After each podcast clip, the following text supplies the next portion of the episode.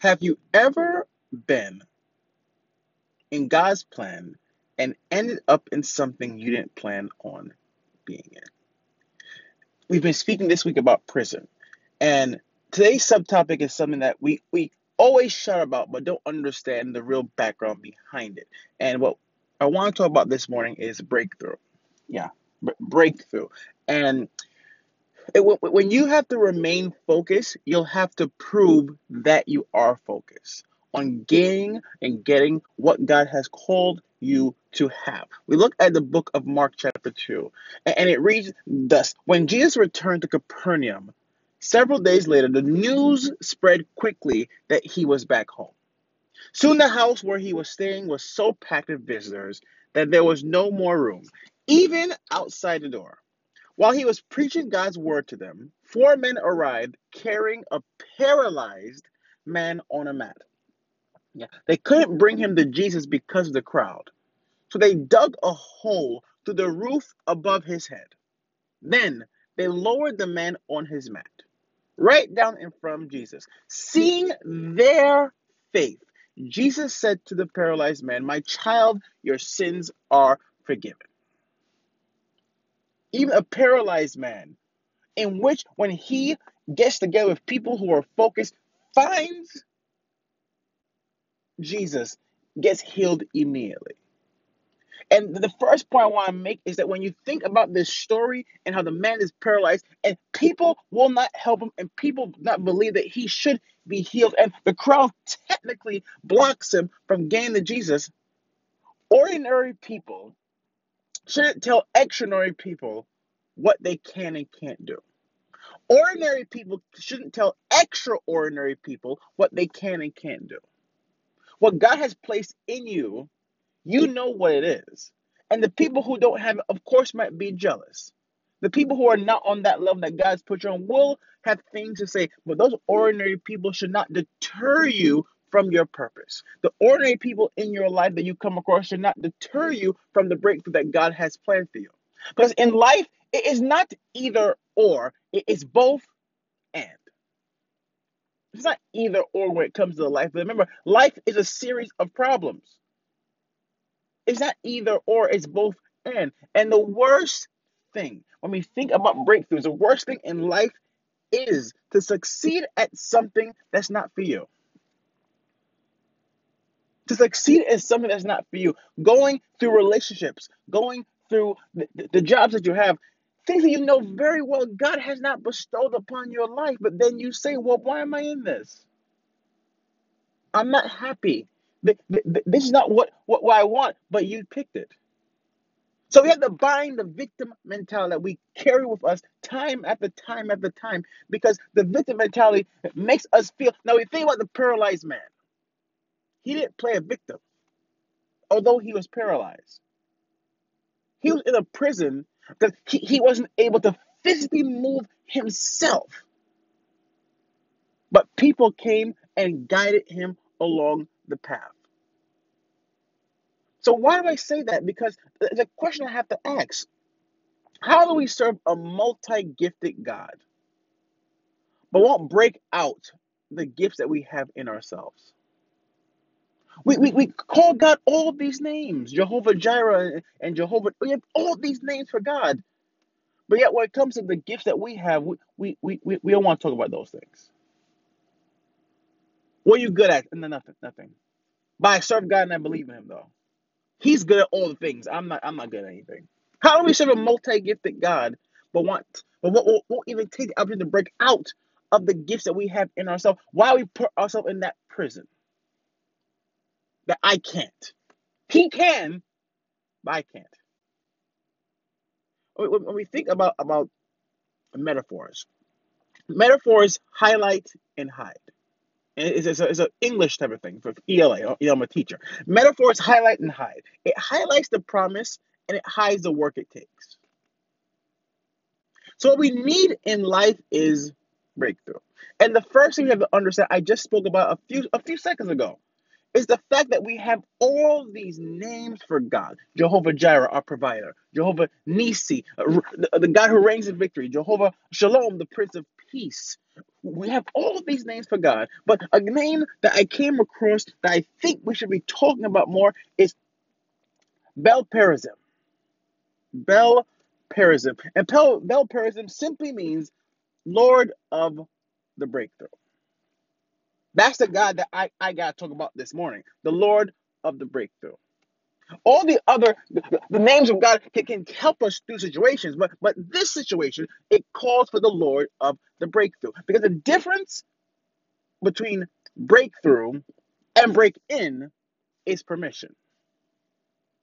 Yeah, yeah. The difference between breakthrough and break in is permission. So my question is this: Are you chasing something that would chase you if you were right with God? Are you chasing something in your life that would chase you if you were right with God? Are you chasing jobs that, that you that you know you should have, but since you're not in God's will, you can't get it? Are you chasing a, a purpose that is not your purpose to have because you're, you're, you're not right of God? These things happen. That put it puts in a prison. Breakthrough and break in is permission. So what happens? We end up being in the right place, just out of position. In the right place, but out of purpose. Because we can be in a prison and that be the, the, the right place, but we can't come out of it because we're not in God's will. I said this a few weeks ago, and I have to say it again. When we get ourselves in these prisons, it's because we pursue things that we never ask God for permission to pursue. Don't pursue unless you ask God for permission. When we think about breakthrough and, and, and breaking in, it, I think of it like when you're in a house or, or an apartment complex. You have your key for your door. That's breakthrough. Because you open it and the door is open, you come in. You take that same key and go to a different door. You're you're you're you're you're you're, you're breaking in. You're picking a lock. Picking locks where God never told you to be. If it's not your door, why are you at it? Is the difference between breakthrough and break break breaking in. Breakthrough is when you have the key, you have the thing, you have it in you. Breaking in when you have a key on a door that's not for you. And you stay there and you remain stagnant in a place in which you were not called to be in. Because many of us are in this prison because we want God to, to, to give us what we're not anointed for. Give us what we can't handle. Give us because we say so.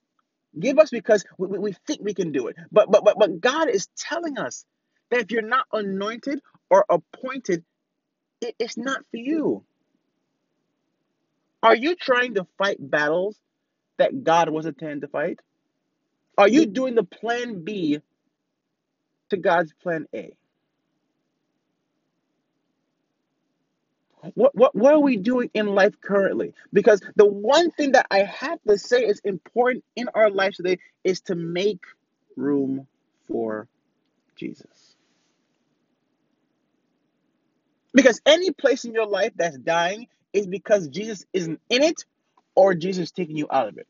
Now, I understand the thing about God. I've grown to understand that when God wants to remove you, He'll remove you. If God wants to take you out, He'll take you out whether you want to be taken out or not. That option is not available to you.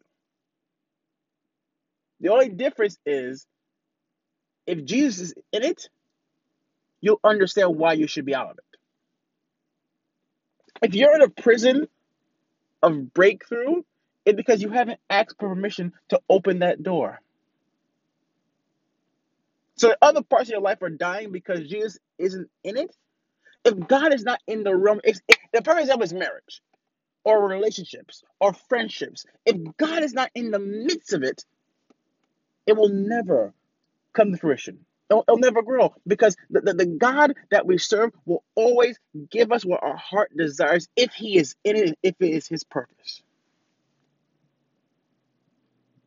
Because we end up in these prisons because not that God isn't with us, because God's with us all the time. God's omnipresent.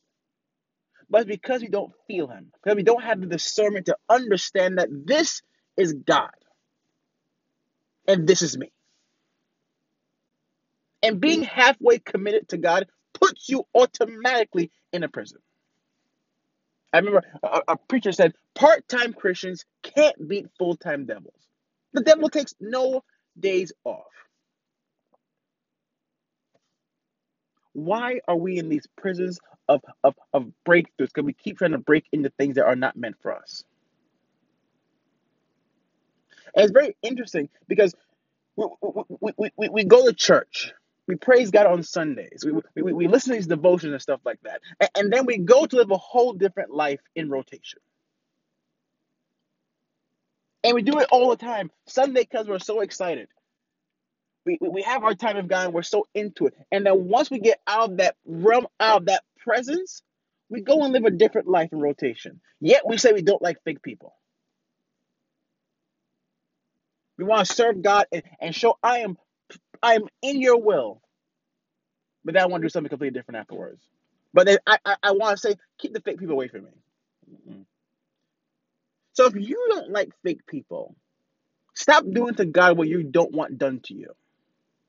Because if you're in his presence, you're serving him for your life, but then you want to do your own thing afterwards, stop being fake. Keep yourself in that prison and do what you want to do. But if God's calling you to more, it requires you to understand that, that God has to fix your heart before he fixes you. Why? Because if he doesn't, if he fixes the sin in your life, if he fixes the issue and not the person, the issue will come back again because the person hasn't been changed. That's why we end up in these prisons. Because when it comes to, to fixing our hearts, fixing us, is an internal thing that we have to go through. If it's not internally done, the external things come back. That's why when it comes to exes, if you don't fully let go of an ex, they can come back at any point in time because the issue has not changed. The issue will be the same. If the person has changed, then it becomes easier to let go of the issue. So the idea that, that what I want you to do is understand that we have to come out of this prison of breakthrough and make a decision. Because when we don't view what God is doing in the right way, we don't view life right in general. It's that simple. When we don't view what God is doing, when we don't have maturity and focus, the, the, the purpose in our life will feel like prison. It will. Well, I say I say in the sense of when when we think about the dreams that we have in life, and our and we have the push daily, time and time and time again, and then we complain about it. But it's what we want to do. When we don't have maturity and focus, you'll feel like you're in prison. So we have to come out of this prison of breakthrough. Understand that God has given us the key to get out of it. And, it's a, a, a picture of a person in a prison cell, and the door is open, but they're so used to being in prison they can't come out. I like, I like this box that I'm in. This is more safe for me. I like this relationship I'm in. It's toxic, but I understand it. But God's calling us to break through those barriers, break through those things in life that that are not meant for us to be in, and to operate in His will and in His purpose. The paralyzed man, yeah, the paralyzed man, simply put, was healed because he broke through the barriers of life. He didn't break in. The people who came to take him out did not break in; they broke through. They have permission to come in. But they mm-hmm. knew if they could help him, God would be showing himself strong. So break through those issues in your life. Break through those bad habits. Break through those issues because God has given you the key to do so. Go forth today. Understand that that we have to remain steadfast, that the devil